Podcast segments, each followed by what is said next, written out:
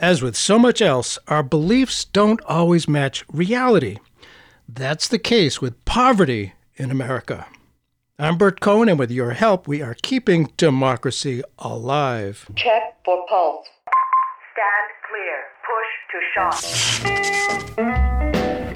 America's fascists are those people who think Wall Street comes first and the American people come second. What we've really seen is a financial sector that's gotten out of hand, has much too much of a role in this country. An absolute typhoon of terror against African Americans. There's a huge gap between public opinion and public policy that people don't feel that they can do very much. I speak tonight for the dig- dig- dignity of man America is the land of opportunity. With a good education and a lot of initiative and hard work, no one needs to be poor. In this great land, if you're poor, it's your own damn fault. Of course, all such mean spirited accusations may serve to keep the comfortable comfortable and insulated from reality, but none of it is true. The myth of rugged individualism never was anything but a myth. There are millions of our neighbors who have good educations, work hard, play by the rules, and yet may at times live in poverty through no fault of their own. And a lot more children are food insecure today than ever before. Now that America has finally turned a corner and has a new, sane, adult president dedicated to actually serving the country, perhaps just maybe government policies which have served the ultra wealthy very nicely indeed can begin to face economic and social realities. Because rewarding the rich and punishing the poor is not only unethical, it's just bad economic policy. On today's show, we're going to look at a new book, Poorly Understood What Americans Get Wrong About Poverty, and it's coming out in March poorly understood, not only challenges the conventional wisdom about poverty and inequality, but explains why these false beliefs continue to exist, providing an innovative blueprint for how the nation can at last move forward to alleviate it. At least in theory, we've tried from time to time, but now perhaps is a new chance. Our guest is co author of the book, Mark Robert Rank, who is currently the Hadley Professor of Social Welfare at the George, War- George uh, Warren Brown School of Social Work at Washington University in St. Louis. He's widely recognized as one of the foremost experts on issues of poverty, inequality, and social justice. He's been recipient of many awards, and his research has been reported in a wide range of media outlets, including the New York Times, the Washington Post, Wall Street Journal, LA Times, and USA Today. Mark Rank, thanks so much for being with us today on Keeping Democracy Alive. What, oh, you're welcome, Bert. Thanks for having me on. What what prompted you and your co-authors to write this book at this time? And how did you come up with that title, Poorly Understood? Actually, I, I think I came up with that title in the shower, which is uh, where often our best ideas are found. Either that or, yeah, yeah, yeah. So, um, you know, I, I was uh, uh, one of my co-authors, and I had been working on things, and we started thinking about um, just all the, the myths that we've encountered in our you know in our work on poverty and inequality, and that there really hadn't been a book that that really took on those myths. And so, what we did is we kind of sat down and and drew up our own lists of, of those myths, and they they turned out to be you know very similar and uh, we went from there. And this idea, I guess, this started about uh, almost two years ago. Um, but I think the timing of the book uh, coming out, you know, this March is is excellent. That, as you mentioned in the introduction, we ha- have an opportunity, I think, to really do something about this. So, um, so that's yeah, that's kind of how it came about. Now, there's been a lot of uh, uh, lip service to ending poverty in America year after year after year. I mean, I'm, I'm old enough to remember LBJ had his war on poverty and created a bunch of different programs. One of them I became familiar with is the uh, housing programs house, under HUD, Housing and Urban Development. And my sense was that the people who lived there had no participation in it. It was all being done to them, for them, and they didn't feel any ownership of it and and that's one of the problems i, I think you know just coming down solutions from the top down mm, haven't worked so well before what about that stuff yeah, um, yeah, uh, interesting idea. I, I mean, actually, um, the War on Poverty did, did, try to, in some of their programs, try to incorporate um, poor folks' sort of experiences and their ideas um, in terms of community action and community organization. But I think you're right that in general, um, most of these policies and programs are top down and don't really look at um, or understand the real realities of poverty, which again is what we're trying to, to look at. And those realities, as we'll talk about during this hour, um, sure. um, those realities are much different than uh, than the many myths and the stereotypes that we as Americans often hold towards the poor. Well, it's hard to solve something unless you look at what it really is. That's very important to do. And yeah. in in America, I, I believe this is true. Poverty is more prevalent and deeper than in other industrialized nations. Tell us, please, how yeah. about our uniqueness in this aspect. How do we compare?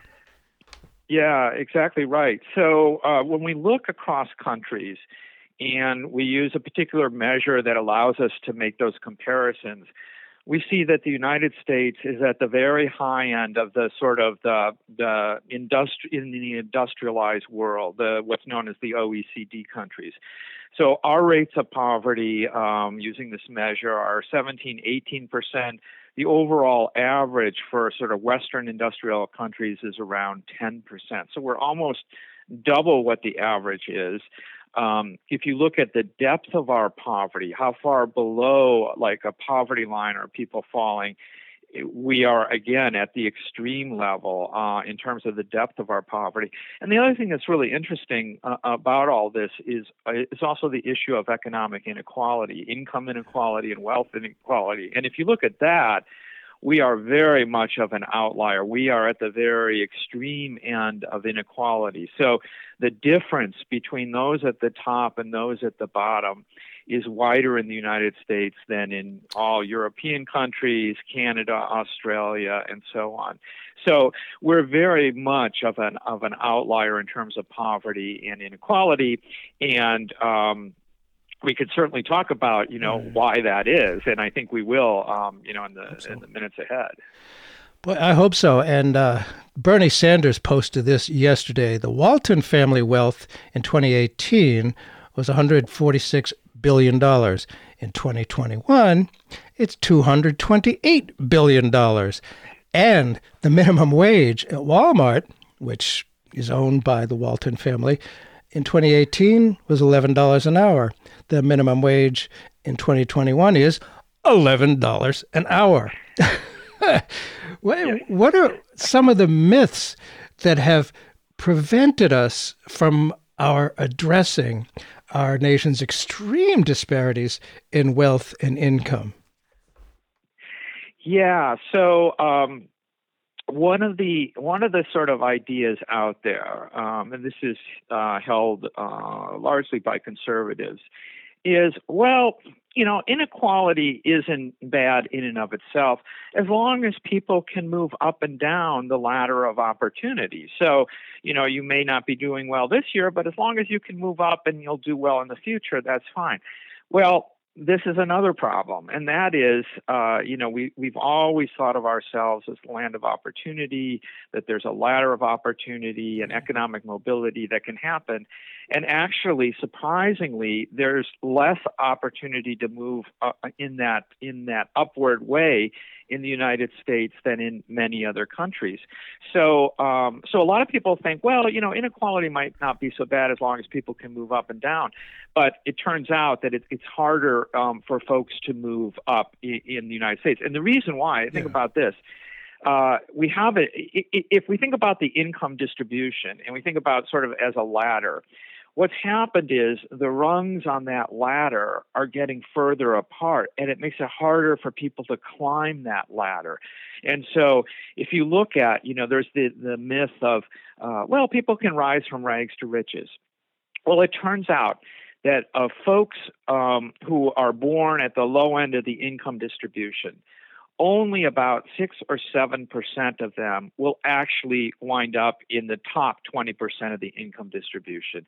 Um, so it's about, you know, um, one out of 20 will actually do that, whereas in other countries, it's somewhat higher. So that's certainly one of the myths that, that we have about um, inequality. I think I think another big myth uh, that that focuses on both inequality and poverty is the idea that well, if you do well, you deserve it, and right. if you don't do well, you you deserve it as well. That you know it's because of um, you know hard work and individual initiative, and all of this kind of stuff. And um, what we show in the book is that really the way to think about effort and hard work is that it should be seen as a necessary but not a sufficient condition for getting ahead. And the reason I say that mm. is hmm. that we think about our lives, you know, and, and, and moving forward and trying to achieve some goals. But you, we, you have to put in some effort, some work, and so on. However, just because you do that doesn't mean you'll get ahead. And I've talked to so many people in poverty or near poverty who are working, you know, much harder than I am. Yeah. And, and, and because of other reasons, because of structure really not able to get ahead. So just focusing on hard work and effort doesn't necessarily mean you're going to do well economically. And I've read books by people who buy into this myth and then they end up blaming themselves. And that is so incredibly unhealthy and unproductive. Eh, they, you know, because that's what they're taught to believe. And you know, I, I, I wonder, you know, it's it's it's so easy to just ignore poverty. Let, well, let's. What is yeah. and and people don't know i think what the poverty line is i was in the state senate in, in new hampshire for a long time and we talk about free and reduced lunches for poor people and they had to be the family had to be like you know 150% of of uh, the poverty line and that line is just shocking what poverty really is what what defines poverty yeah. by that measure in america yeah people don't know. Yeah, yeah. So, um, so actually, it's interesting. The um, the way that we define poverty was uh, devised by a woman in um, the Social Security Administration by the name of Mollie Orshansky. And um, she sort of um, what, what she did is she said, "Okay, what do you need during the year for to buy a minimally adequate diet?" And uh, what does that cost? And then multiply that by three, and that's the poverty line. Um, you know, I don't want to go into a lot of uh-huh. technical uh-huh. details, sure. but yeah, yeah. you know, it's a it's a it's a little it's a you know it's a it's a little odd, but um, the idea there is basically that the poverty line represents um, if you fall below that, you really can't purchase the kind of daily necessities that you need for a decent life. Um, but it turns out, as you were saying, the poverty line is really conservative. So um, last year, the poverty line for a family of four was around um, twenty-five thousand um, dollars. For a family of three, is around eighteen thousand dollars. Um, and that's if you if you if you sort of budget that out to a day on a daily or monthly or weekly basis, um, that that's extremely um, extremely uh, conservative and, and very tight to live on. The, the the other thing here is that we say um, you know, eh, like last year, 10.5% of the population uh, fell into poverty.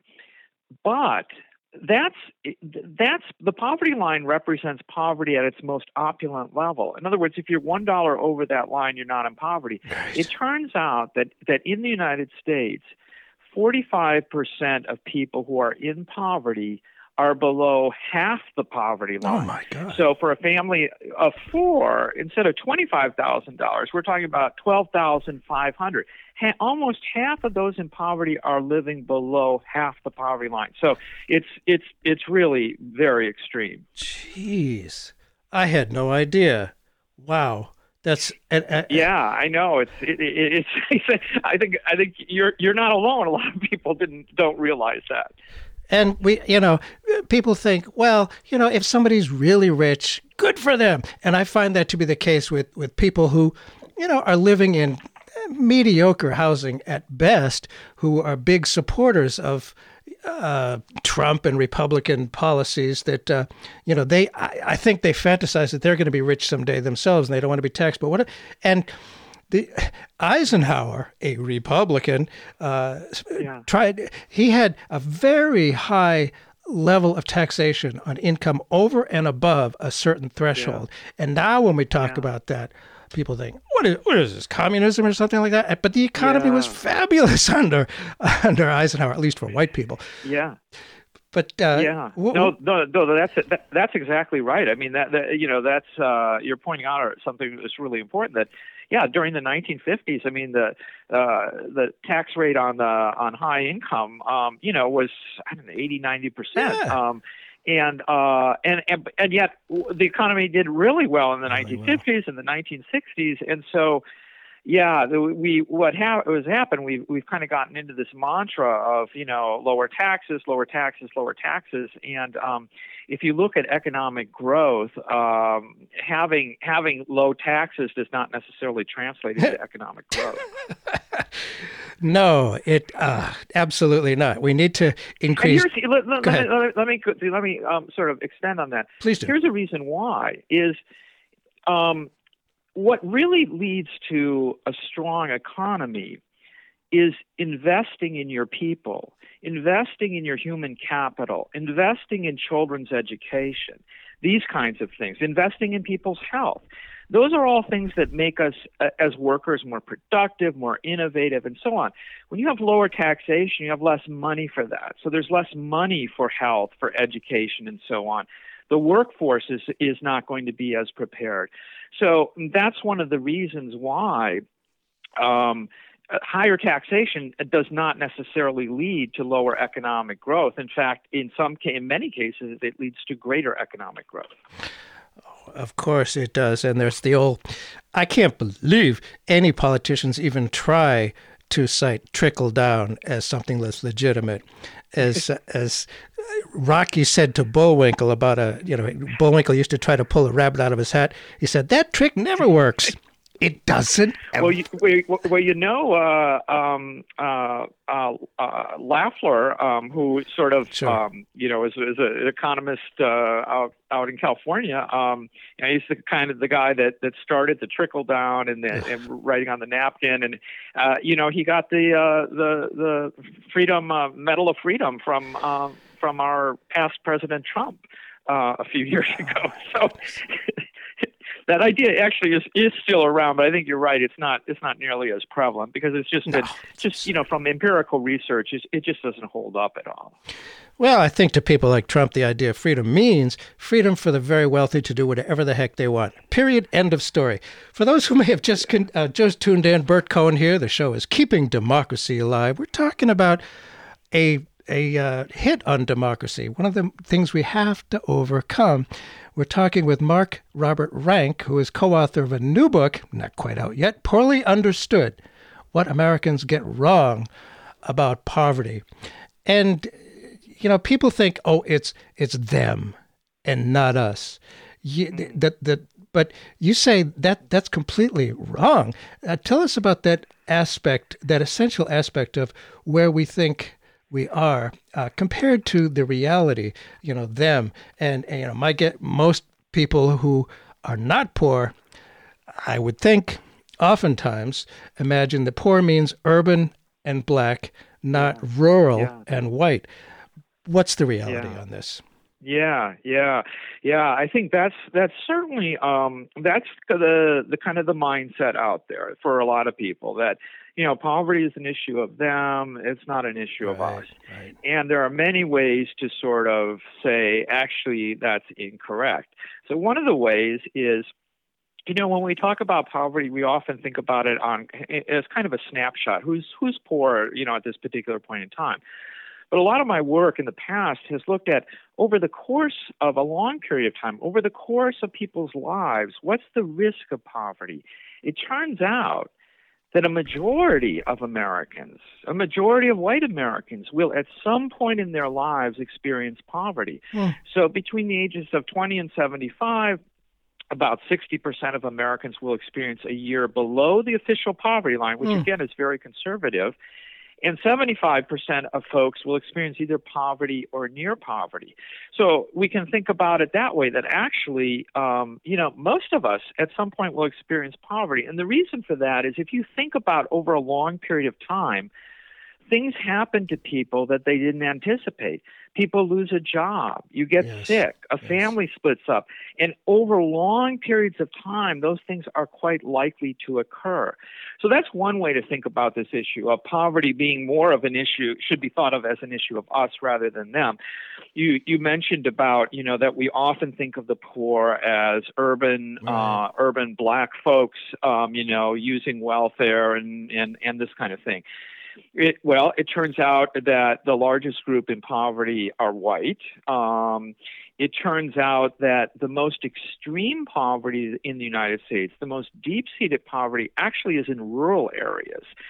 So if you look at for example, rural Appalachia, yes. or if you look at the Deep South and the Mississippi Delta, if you look at uh, uh, Native American reservations, these are areas where you find really extreme poverty. So, uh, so uh, although uh, the point is, we can find poverty a- across the United States. We can find folks that are in poverty probably down your street, down your block. Um, maybe not today, but probably at some point in the future. So that's why um, that's why I think it's really important for us to understand this as an issue of us rather than them, because too often, you know, when we think about it as them, it's like, well, you know, I feel bad about this, but you know, but, right. I really don't have any, I don't have any responsibility in terms of that. Um, and and what I'm arguing here is um, is kind of a self-interest argument that actually. Uh, many of us will wind up experiencing poverty, and so wouldn't it make sense to start thinking about addressing that that that uh, that situation? Yeah, if people people rarely think about what's the right thing to do, what's the moral thing to do. They look at their pocketbook, they consider where they are, and you know, it does this make sense, or at least argue makes sense. You know, never mind being the right thing to do or not. What about you know, aside from you know being altruistic and being nice, yeah. and and and what the right accuses uh, people not on the right of being, you know, like oh, just uh, yeah. uh, soft on crime, soft on on welfare. Right. You know, we need to uh, get get heavy on this. But what what's the reality of? I mean, you know, you've often heard it said you got to run government like a business. Well, any business knows in order to prosper, you have to invest appropriately. Yeah. So, eh, you know, for, for example, I mean, ch- childhood poverty. What is the price we pay? Yeah for high rates of childhood poverty. Why is it in all of yeah. our interest? Long question. Yeah, yeah, you're a great question. It follows well with what we were just saying. So um, this is something that I was interested in a couple years ago. Is thinking about it from just the perspective that you're saying, from kind of a business or economic perspective, and thinking about what what actually is the price of childhood poverty? Right. And so I, along with a graduate student here, did an analysis that came out a couple years ago. And what we what we factored in is that we know that um, children who are in poverty have higher health care costs um, because poverty is associated with greater illnesses. Um, we know that poverty is, is, is associated with less economic productivity. If children are born and raised in poverty, they're going to be less economically productive when they reach their working years. And we also looked at the fact that poverty is associated with higher criminal justice costs. If you're in poverty, there's although most folks um, do not engage in crime, there is a higher risk of of uh, criminal justice and incarceration, things like that, which is very expensive.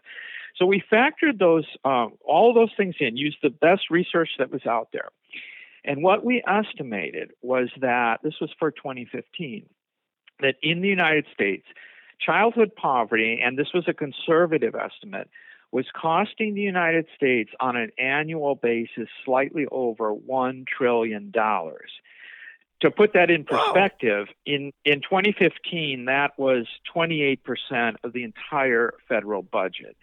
And the reason it, it's so expensive, think about this. You can either you can deal with the problem now or you can deal with it right. later. You can deal with it on the front end or on the back end. And if you're dealing with a problem on the back end of the problem, it's always a lot more expensive. So it's not as if we're not paying for this.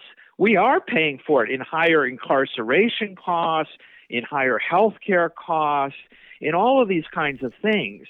And if we were to spend that money on the front end, this was the other part of the analysis that I think is really interesting. What we estimated was that for every dollar we spend on reducing childhood poverty, we would save between seven and twelve dollars in future costs.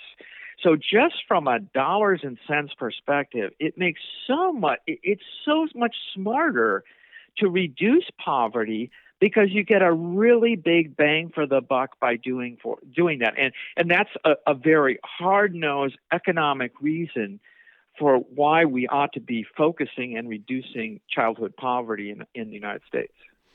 And the third section of the book that we're talking about, uh, poorly understood, is titled "What is the Cost of Poverty," and it goes into it uh, there a fair amount. And we've had all kinds of presidents through the years. Ronald Reagan, of course, did a lot to shift America from being a republic to an all-out plutocracy, creating the image of the welfare queen while doling out huge welfare to you know his buddies and uh, yeah. weapons contractors. Um, but Barack Obama, when he was president, addressed some of the research you did. What did he recognize, and what are the some some of the things that he at least tried to do about it?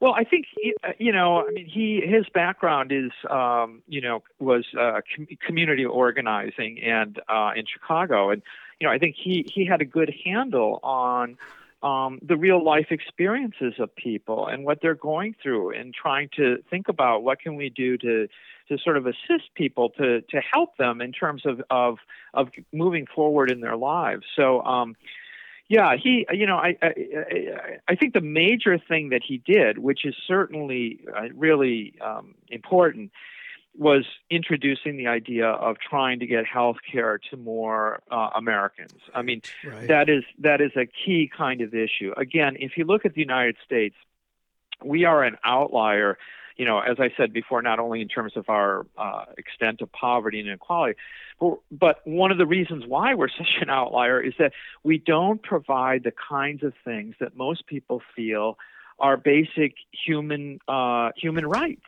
like health care or child care or affordable housing.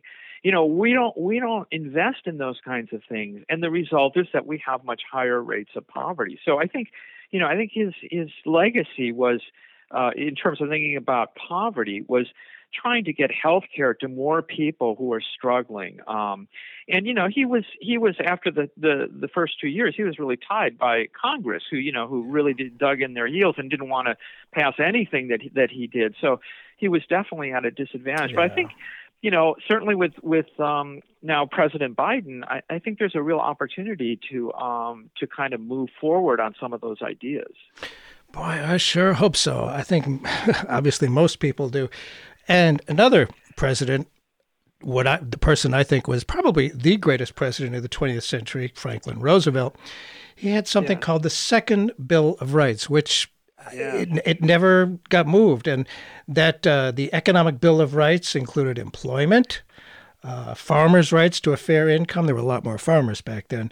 Uh, freedom from unfair competition and monopolies. Huh housing, medical yeah. care, social security, education, all these things. What what prevents? I mean, he, why doesn't that happen? And why is that just so far in the distant past? And I I do think that Biden has. He's, I think, in that vein with Lyndon Johnson and Franklin Roosevelt. So perhaps, yeah. uh, I don't know, does that economic bill of rights yeah. still make sense? Yeah, oh, I, I think it makes a lot of sense. And, um, you know, uh, also FDR talked about um, the four freedoms.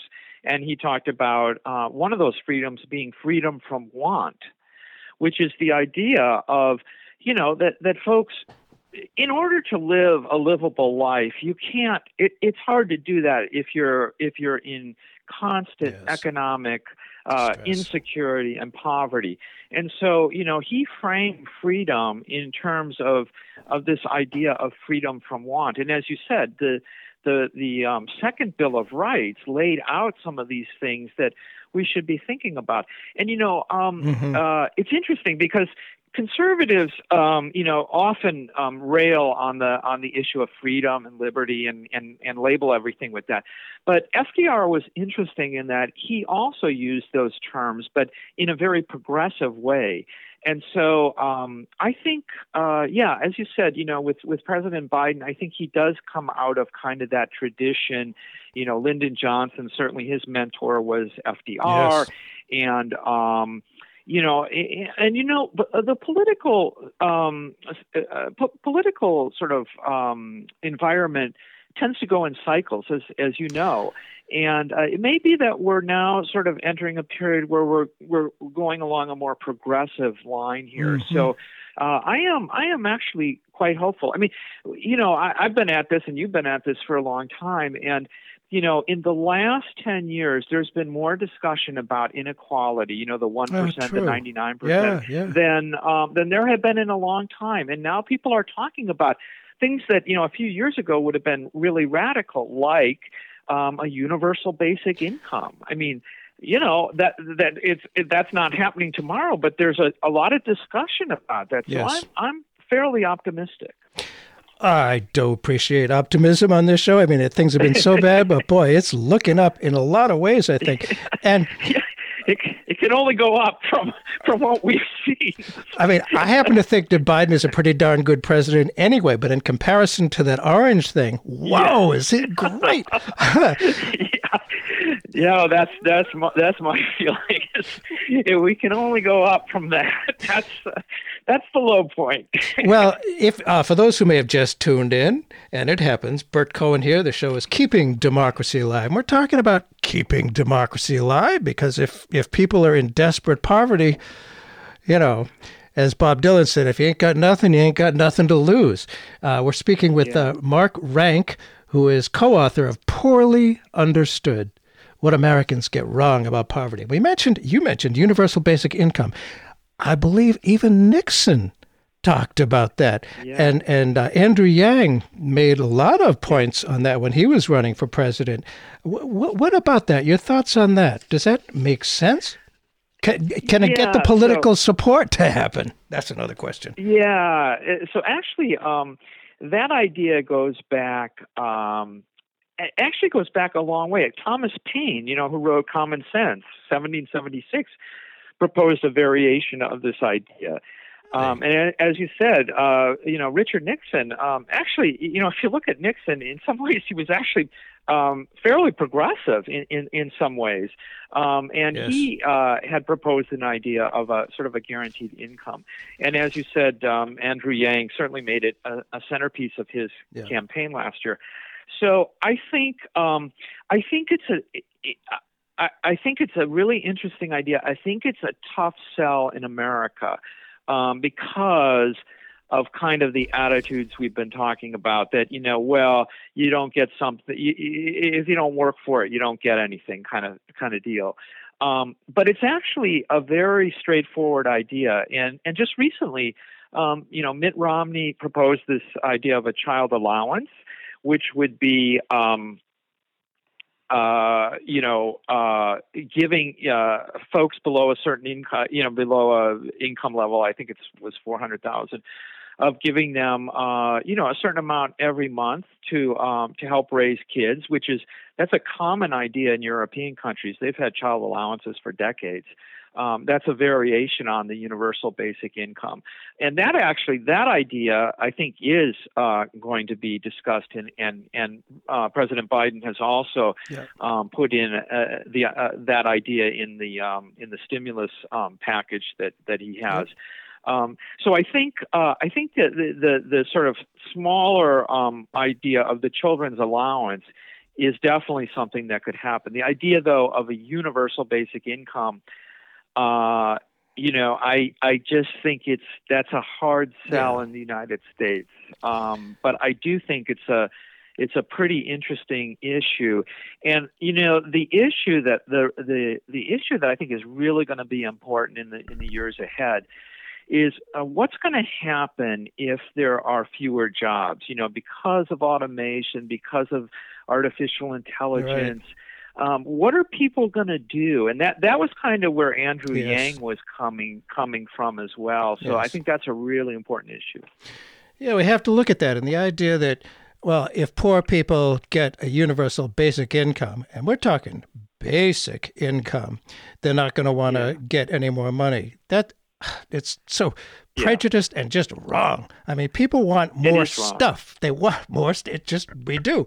We're not. No, nobody's going to be satisfied with a basic income and just sit back and do nothing. Yeah.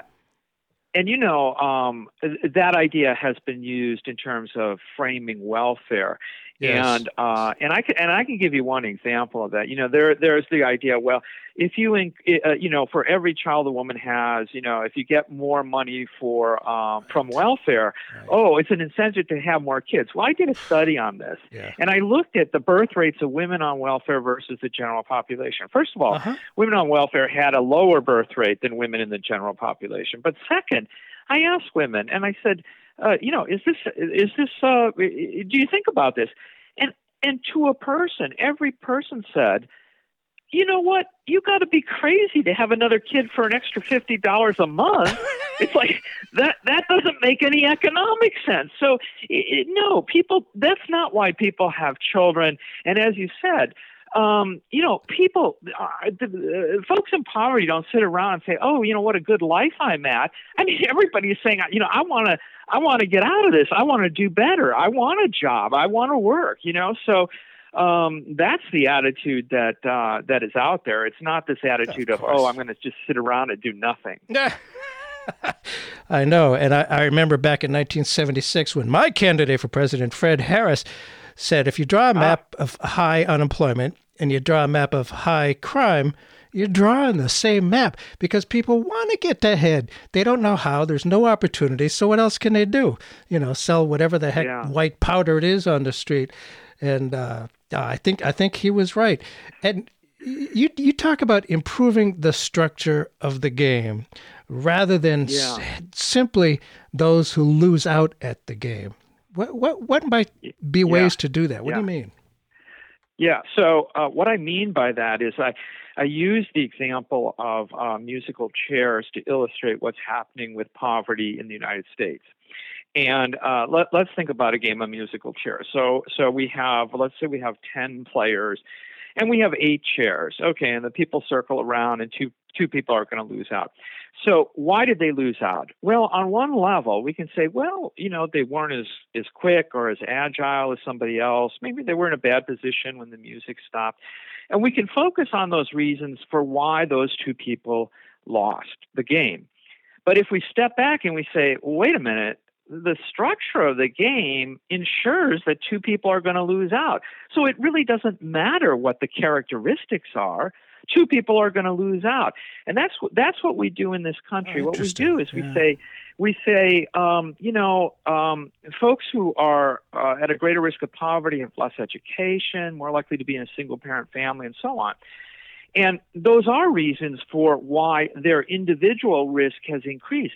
But if we step back and say, well, wait a minute, there aren't enough jobs that pay a decent wage, and we don't have things like health care and child care two people are going to lose out regardless yeah. of what their situation, their individual characteristics are. So what I say is that you know what we need to do is we need to change to focus on changing the structure of the game rather than the players who are playing at it.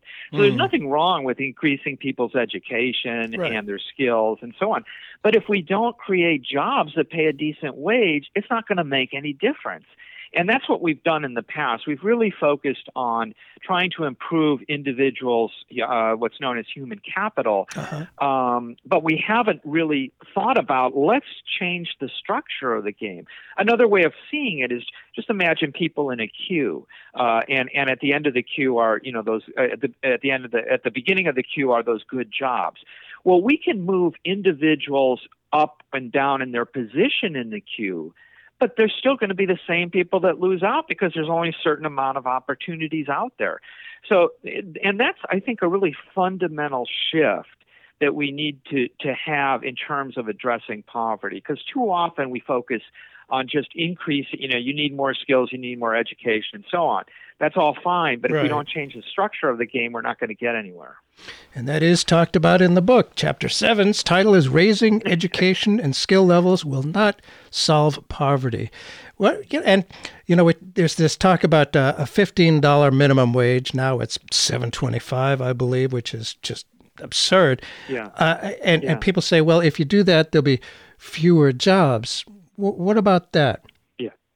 Yeah. Um, so um, that has been, economists have and sociologists have looked at this question over the last, oh, I would say 20 years. Sure. And what they've shown is that um, increasing the minimum wage has little to no effect on uh, overall rates of unemployment.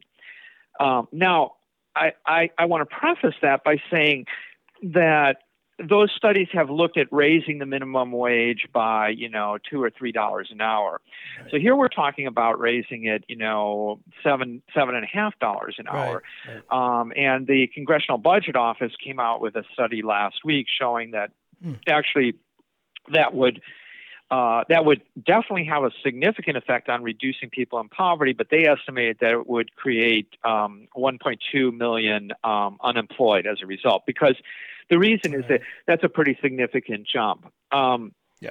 But we might also think about ways to create, you know, again, thinking about the structure of the game, creating more um, job opportunities on a macro level.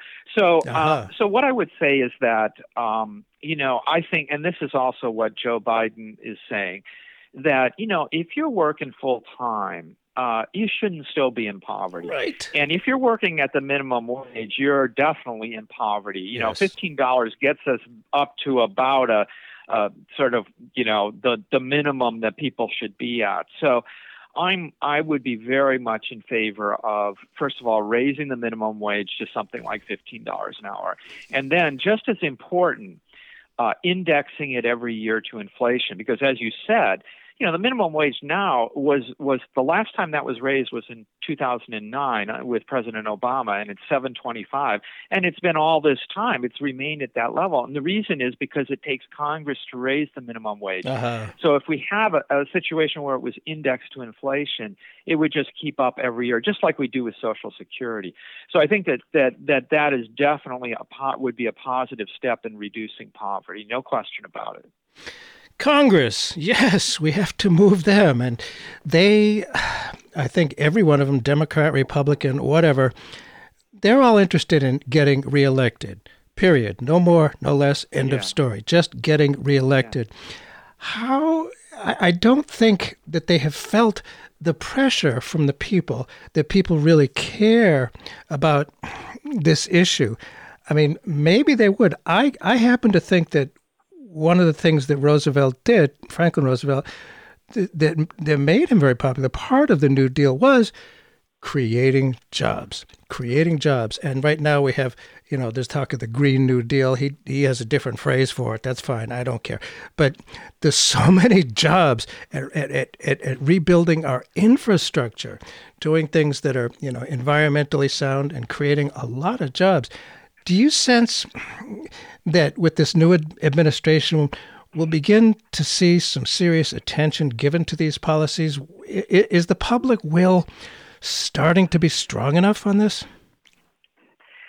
I think so. Um, I think you know. I mean, you you you raise a, a really interesting idea that you know, with Franklin Roosevelt, um, you know, there was uh, uh, uh, there was an urgency in getting yes. people back to work because of, you know, unemployment was at twenty percent, oh, yeah. and so um, uh, the New Deal, you know. Uh, uh, created jobs through the, the Work Progress Administration, through the conservative, uh, the CCC, yes. the Con- Conservation uh, Corps, um, and they did a lot of really productive things. I mean, you mm-hmm. go to mm-hmm. like national parks and things like that. You yeah. see some thing, things that are really um, pretty amazing.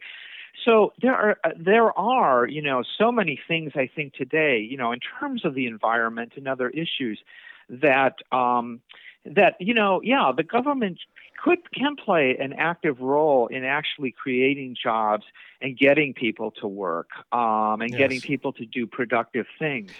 So I think that that's and that's you know again that gets back to this changing the structure of the game, changing the, yes. the you know improving the structure so that um, people can do well. So I think, uh, I, yeah, I think we are, you know, we we may be looking at at some of those kinds of ideas out there because there's, you know, as you mentioned with the Green New Deal, there's there's just a lot of things that we could think about in the future um, that are opportunities for us to take advantage of, and in terms of of uh, both the environment and providing uh, job opportunities. Sure makes sense to me, but then again, if it makes good common sense, eh, it'll probably never happen. Uh, for those who may have just tuned in, Burt Cohen here. The show is Keeping Democracy Alive, and you know, you can't have a real democracy if people are left out of the system. Poorly understood is the book we're talking about. Poorly understood what Americans get wrong about poverty. We're talking with co-author Mark Robert Rank, and it, it's amazing to me what motivates Congress. Through many years, they've had no reluctance to spend hundreds of billions on so called defense. Uh, national security has been the title. Well, you can't be against national security. Well, I, I think reframing the idea uh, of, of what national security is, I think it could be argued that that waste of money pff, makes us weaker and less strong. Uh, how is it that there is the unquestioned moral justification of that, but somehow it's unethical to even think about bolstering supports which hold so many back from achieving the American dream. Uh, Republicans are tough on this, and you know they get a lot of money from the defense industry. Any signs of that changing? I'm trying to be optimistic here, but boy, they are a tough crowd to move. yeah, yeah. I don't know if I have any answers for that, but uh, but I think you're you're exactly right that you know we can think of national security. We can think of like homeland security as you know yes. uh, people doing well, uh, and and and and and people are more and more people today are economically insecure uh-huh. and economically vulnerable. Certainly, the the pandemic has has. Yeah has increased that, um, obviously. But but even before that, um, more and more people are um, are are struggling to get ahead, and that's a that's a, a national security issue. Um, you know, we should be investing in, as I said before, in our in our in our human capital, in our um, in our human potential. Um, that that makes us a stronger economy, a stronger country, and it makes us a, a, just a better country. Um, so yeah, I think you know people talk about um, welfare and, and and oh fraud, welfare fraud. Mm-hmm. Well, you know there's there's certainly a, a, substantial amount of waste in terms of national security um, and and sort of defense and and the I mean you know I don't we don't need to go into detail about it but but clearly there's been a lot of waste that that's gone on with that and um and so yeah i would like to see some of those dollars be invested more in in you know in our in our in our uh, in our children and in our future um, rather than than on you know some of these national defense uh, uh, um, topics. And again investing wisely you know you got to do that to, to have a more secure future. And the republicans these days are all about unity you know that this uh, impeachment stuff is dividing the country but I do think in the lower density uh, areas, you know, in Appalachia, in the Midwest, and places like that, where there's frankly a lot of poor white people, they uh, they tend to vote Republican. I think because they're frustrated, because they work hard, they play by the rules and yeah. they don't get ahead. Yeah. Trump didn't play by the yeah. rules and he got ahead, at least in their image. And in terms of unity, you know, the reality is, is as you guys say, uh, the Republican impoverished voter in Appalachia has much more in common with the urban Democratic poor voter in the big cities than they realize. We need to listen yeah. to these people somehow and, and connect with yeah. them. Thoughts on that? How that can be done? Yeah, yeah, for sure. Um, you know, uh, uh, people might people might not, you know, our listening might not realize, but if you look at um, median wages for male workers, um, full time workers, they are today uh, a few hundred dollars less than they were in 1973, controlling for inflation. So, in other words, over this nearly 50 year period, wages for men who are working full time have not increased at all in terms of their purchasing power. And that's what that's really what Trump was tying into is people, as you said, people feeling like I'm working but I'm not getting ahead. I'm not moving forward. Um, and I think that that one of the reasons yes. for that has been, you know, these policies that we've had that have that have favored the rich at the expense of of the rest of us. Um, you know, another statistic that's pretty star- startling is um, that the bottom 60% of the population in the United States currently hold less than 1% of the entire financial wealth. I mean, think about that. You know, 60% of the population have less than 1% of the financial wealth in the country. Like that's that's shocking. And and and that's where I mean a lot of these folks are feeling I'm not getting ahead. I'm right. not getting I'm not moving forward. So I think um I think we need to, you know, as I said, the the, the person in in uh, in rural Appalachia and the person in you know inner city St. Louis, they're actually they're they're they're facing some of the same kinds of things. Those are certainly different circumstances, but they're facing some of the same kind of things, and we need to start thinking about policies, you know, that will get people moving forward. And again, I, I you know, as I said, I'm I'm fairly optimistic that I think we're you know that that in the Biden administration, I think that they are very much attuned to that and and thinking about that. That the problem, as you said, is you know getting Congress to move on that yeah. and, and, Republicans to move on that idea, um, and that that's always difficult. And getting their constituents to see this matters to me. You know, if people feel like, well, yeah. I'm not in poverty, what the heck do I care? But yeah, and you know that's the ironic thing about Donald Trump. It's like, you know, I mean, this guy was not for the working working man, but but you know he sort of framed it that yes, way, and and you know people kind of bought into this, oh, and it's yeah. like wow, you know if you just look at his past behavior, he stiffed all of his contractors. Oh, he was yep. like, this guy is like bad news for people who are working, and yet here they are, you know, supporting. So yeah, yeah, yeah.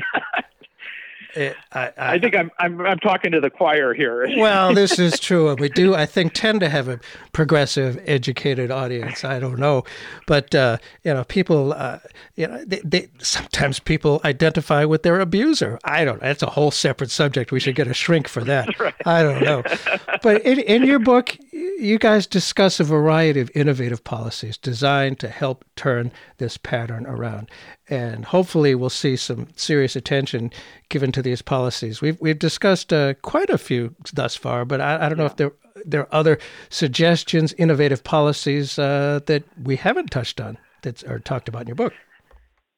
Yeah, um, you know, I think uh, that one of the one of the ideas that's that we haven't talked about that's a pretty interesting idea is you know, most of our our policies directed towards um, folks with lower income are are based on kind of income income uh, based ideas.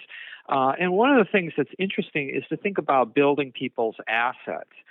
So, um, you know, we have those policies for the middle class and the upper class. You're able to deduct your, your home mortgage mm-hmm. interest that allows you to sort of build your asset in a house. But we don't really have those policies for lower income folks. And there's a move around the country and actually around the, the world um, to think about policies that invest in people's um, assets and allow them to kind of move forward. So, for example, um, you know, every child, there, there's a movement for this. Every child, you know, who's born um, we might um, uh, the state government or the federal government might put some money into an account for them, uh-huh. and that they might match the money, um, you know, on a monthly basis that that you put in. Ah. And by the time that child is 18, they can use that money for higher education or for starting a business or something like that. Well, that's a way of thinking about people getting ahead a, a little bit different than we have in the past, and I think that that's pretty um, pretty innovative. Yeah, it is, and we need innovation. You know, and and so many, you know, formerly moderate people now they're considered to the left. I guess. I mean, Eisenhower would be considered yeah. a real lefty these yeah. days, but a lot of people have have given up, seeing that government looks like oh they're just a subsidiary of the rich and powerful, and those powerful interests want to keep us feeling powerless. But are we really powerless? No, um, I mean clearly, you know, money has uh, has definitely corrupted our democracy. I mean, your your show is kind of uh, framed about democracy, and I, am sure you've talked about this before many times, probably. Um, that money certainly has a corrupting influence, but yet there's also power in numbers, and there's lots uh-huh. of examples of people organizing to get uh, to put pressure on the political system and on those who are in power. Um, you know, we can just think about the last ten years, and you know, as I said before, the right. the uh, one uh, and the ninety nine percent, the Occupy movement. Mm-hmm. Think about Black Lives Matter. Think mm-hmm. about you know various movements that have really, uh, you know, if we think about Black Lives Matter, that that's had a pretty significant effect yes. in the last year. Sure um, and and that's people kind of getting together, organizing, mobilizing. Um, and so I, I, would like to see the same thing around sort of these economic issues and poverty and inequality. Um, you know, people motivated to to get together and to and to start, um, you know, putting pressure and, and organizing. So I think that that's a very um, that's a very positive sign in, in a democracy that people can form together, can get together, organize, and, uh, and and put pressure on their on their elected officials to to change some of these things. Yes, it can be done. We are not powerless. I love that former Senator Al Franken said your book, quote, should be required reading for every member of Congress, at least the ones that read. That's a pretty good line. that is. Well, perhaps we be, can become a land of upward mobility and opportunity. Perhaps it can happen. Uh, this has been very, very interesting, and, and always like to be uh, hopeful here, and especially with the new uh, uh government uh, of President uh, Biden. I do think it's interesting that he did the opposite of what Democrats often do. In the primary, they run to the left and then move to the center. He seems to have run to the center, and now he's yeah. moved to the left. I love it. Yeah, yeah, yeah, yeah. So your book is coming out in March. How can uh, people uh, get that? Oh, they should be able to get it. Any, you know, Amazon. Uh, you yeah, know, their yeah. local bookstore. Local um, bookstores. Yeah. Yeah, their local bookstore. Um, so yeah, it should be should be available. And uh, yeah, I think we're going to have I, I hope it. Can, I, I think that, as I said before, I think the timing is great. I mean, yes. it's like we're starting to talk about these issues, and and uh, you know, I think we're getting some going to get some reviews in the Washington Post and and other places, so that'll be great. Well, good. The book is called "Poorly Understood: What Americans Get Wrong About Poverty." Thank you so much for being with us, Mark Robert Rank, uh, one of the co-authors of the book. You're very, very welcome. I, I, I very much enjoyed uh, chatting with you. It's it's been great. Likewise. Thank you so much.